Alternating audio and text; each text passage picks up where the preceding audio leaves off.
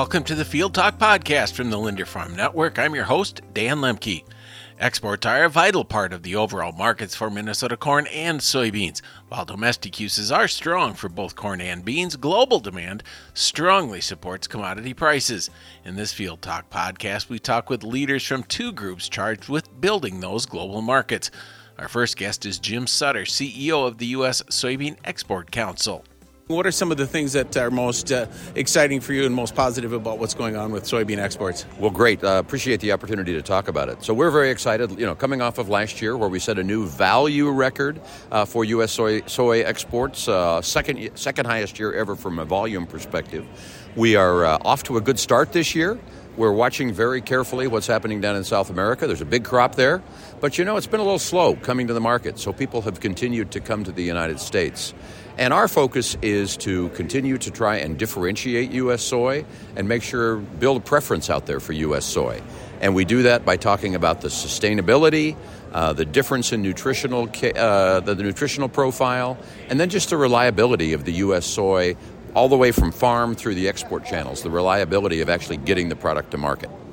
And I'm assuming there's always opportunities to uh, carve out new markets. Are there places that are of potential interest that folks might uh, not, you know, instantly think of as markets for uh, U S soybean products? Yes, you know, that's something we're always looking for is how do we diversify markets? Because we've got a lot of great markets, but we're always looking for more. So a couple that people might not think about, uh, Algeria has just kind of come on as a market for U S soybeans. They've just kind of built up a crushing industry. They historically were an importer of meal, and the U S has had a limited amount of meal available historically. And so uh, they've now started importing beans, which is great. Uh, and, and another country that just uh, purchased a cargo recently for shipment is Iraq, you know, a country where the U S has had a big influence trying to help uh, bring peace to that country. So it's great to see them now starting to import U S soybeans. Now, obviously, in you know, upper Midwest, we're seeing a lot of uh, additional soybean crush capacity, which changes the dynamic a little bit. Meal exports. What uh, what's uh, you know going on there to help try and find uh, markets for uh, that product? Yeah, I, and I think that's particularly exciting for people up in the northern part of the country, where they've mainly been a bean exporter previously, uh, and and mainly to one destination off of the Pacific Northwest. So when we talk about diversification, now having meal to export instead of only beans really helps with that diversification. So we think that the uh, that there are a lot of markets where that meal will go. Southeast Asia has been traditionally a good market. We think there's more potential there. Japan is a not a huge meal importer, but a solid meal importer, and we haven't really had enough to supply them. A couple shipments have gone to them recently, and we look for more of that to happen. Uh, and then if you think about the Americas market, uh, Chile has recently started buying some U S meal. Venezuela's come back as a buyer. And then, of course, if you go to go to the other side of the world, uh, Europe is a strong importer of meal, and we think there are companies there that would like to buy more U S meal if we have it available.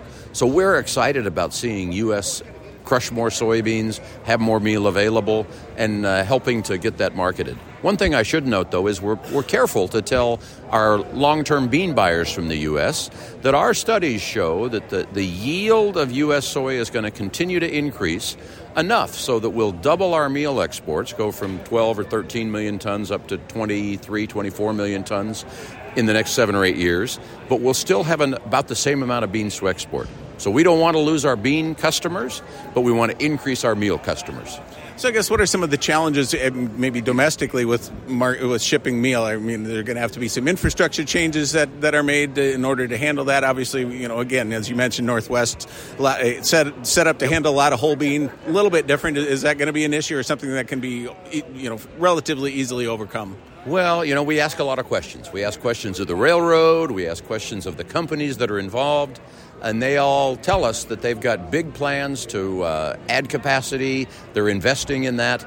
So we're watching carefully. Uh, we don't want to take it for granted, but we are told that they've got plans made to be able to handle that. So fingers crossed. We hope it will work out. You know, uh, I, I suppose uh, snowstorms will get in the way and those kind of things will cause problems.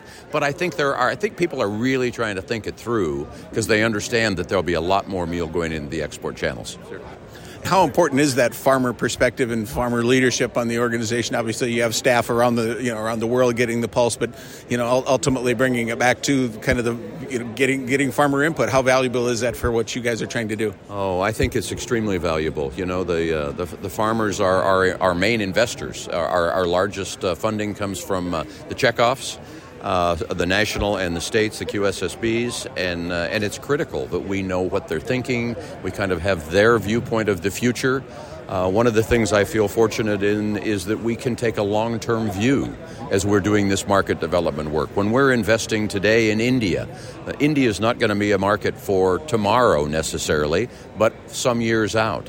And farmers think that way. You know, they make investments on their farms that are long-term investments. So I think that's very fortunate. And I find farmers to be just very practical thinkers. And so I, I really enjoy the opportunity to work with them. And then on the fact that on the U S E C board, we have a combination of farmers and exporter and allied member representatives. We ha- Again, I feel so fortunate to have this great mix of uh, brain power we can utilize on our board to help give us strategic direction. And then we've got our teams around the world that go out and implement based upon that strategic direction.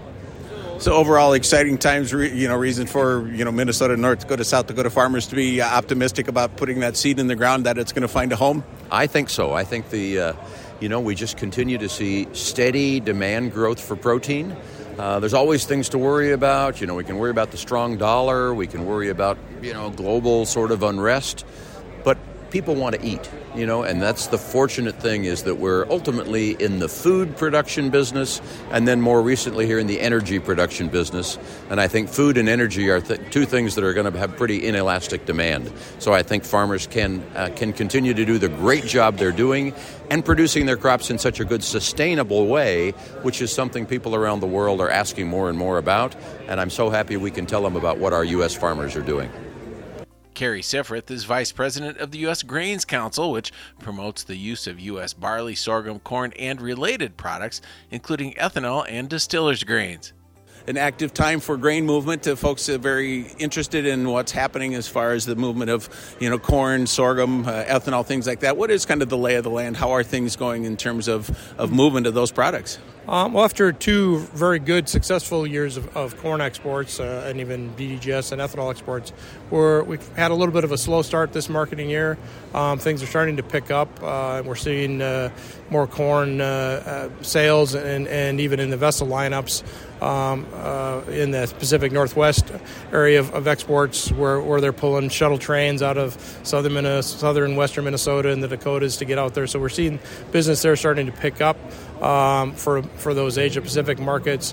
Um, Our, our long-term good market to the south in Mexico, even with the issues, they're still buying corn at a good uh, a good pace. And so, yeah, we're uh, and then and even ethanol, we're seeing uh, decent shipments uh, taking place. Um, and our, our number one customer to the north there in Canada continues to be a, a, our top customer and a good steady buyer of U S ethanol.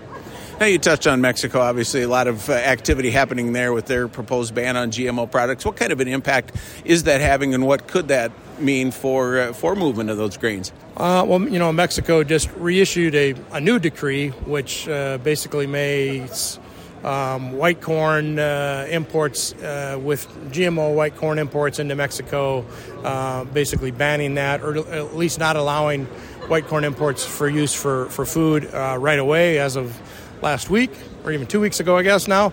Um, yellow corn for feed use is allowed. G M O yellow corn for feed use is allowed um, until they um, come up with a, a reasonable uh, substitute, which, uh, and they don't have a time frame on that, and I don't, I'm not sure how they do that. But so the yellow corn for feed use is, is flowing. We still have a big market of yellow corn that's going in for um, wet milling for starch and sweeteners and other uh, industrial uses of, of, of corn that's a little bit up in the air. Um, you know, U S D R has issued the uh, the, uh, the the request for technical consultations, which puts the, starts the forty-five day clock on that for actual cons- consultations to officially take place. Uh, and if we, a resolution isn't found after forty-five days, then we can then we can take this to uh, um, to the dispute settlement process of the U S M C A agreement. So. Now, ethanol movement, I understand there's been some good uh, direction towards Japan, things uh, moving favorably. Talk about those, if you would. Um, yeah, and Japan buys uh, ethanol from the U S in the form of E T B E. Um, so using ethanol instead of methanol in the in E T B E rather than M T B E. Um, so, like, you know, th- three, three and a half years ago, the U S U S was getting zero of that market share. And our our our office in, in Tokyo, along with our our members, work real hard. So we opened that up. So at least um, forty percent of that could come from the U S. Now we're up to uh, sixty-six percent of that. Uh, it used to be one hundred percent Brazilian ethanol would come to Houston, be made into M T B E. Now, um, we're, we've been working. We expect Japan to be making an announcement here on, on April first, um, and we hope to allow us to, to get one hundred percent of that market. It doesn't guarantee us, but allows us to, we, we're capped at sixty-six percent market share. But it's, even today, that's about one hundred twenty million gallons of U S ethanol going to Japan in the form of E T B E today. Um, if we were to get allowed to do the full one hundred percent, that could be a little over two hundred million gallons. Um, and then at the same time, we're working with uh, with Japan to look at direct blending of ethanol rather than just uh, using E T B E. Um, and lots of discussion on, on S A F, sustainable aviation fuel made from ethanol in Japan. Uh, and some of the players there are very, very excited about that. So it's it's a big market today, you know, about one hundred twenty million gallons annually, and a lot of prospects for that to continue to grow as we tr- try to move toward direct blending and this S A F possibilities in, in the, you know, coming, let's say, two to four or five years. So. Now, obviously, for the you know, last number of years, we've had to deal with some uh, transportation, you know, uh, supply chain issues. Are things clearing up there? Or is that still a concern for Grains Council, or what's that situation? Um, well, it's always a concern. We're always watching it because, you know, transportation is, is key for us to be able to move our products, um, whether it's from southern Minnesota, uh, uh, the Dakotas, to get out to the, the West Coast, to the Pacific Northwest, um, to get products to the river. You know, this last fall we had very, very low water levels on the river um, that really uh, constrained the barge movement. There are still barges moving, but extremely high cost uh, to move move grain by a barge down the river system. Obviously, up in northern Minnesota, we're still closed. All that, where it looks like we're maybe weeks away from that starting to over. But the water levels, you know, down in Memphis and Saint Louis, uh, are come back, and so we're seeing more regular barge movement there. Um, you know, we avoided the rail strike. Um, that was a big concern. Um, I don't know, you know, that's that's behind us, but I don't know if the rail, all the rail companies are one hundred percent, or all their workers are one hundred percent satisfied. So that's something to definitely continue to keep an eye on as well. And we have a lot of products that move in co- by containers. Um, and so during during and uh, the COVID uh, pandemic, and the container availability was really restricted just because of the the desire to get empty containers back out to predominantly China, but other parts of Asia. They didn't care whether they were empty or full. Um, that's kind of, the market's kind of resolved itself, and we're seeing a, a lot of availability of, of containers to get those containers, empty containers, back into the Midwest so we can put B D G S, soybean meal, other things, and uh, and get that regular flow of those agricultural products back out to places like Southeast Asia, Korea, Taiwan, um, even products flowing in containers to China as well. So. So no shortage of things for you to keep your uh, your eyes on and your fingers on the pulse. Uh, correct. There's always something going on, and and we're you know we're we're looking at you know, what's what's out there in the next ninety days, six months, a year. But at the same time, we develop markets for two, three, five, ten years down the line. So we're you know balancing um, what what do we do in the short term to to help resolve these uh, hiccups, and, and what what are we doing to to develop uh, new markets uh, for you know three, five, ten years down the line. Thanks for listening. Find other podcasts at linder farm network dot com and get your daily farm news and market analysis from your local L F N affiliate.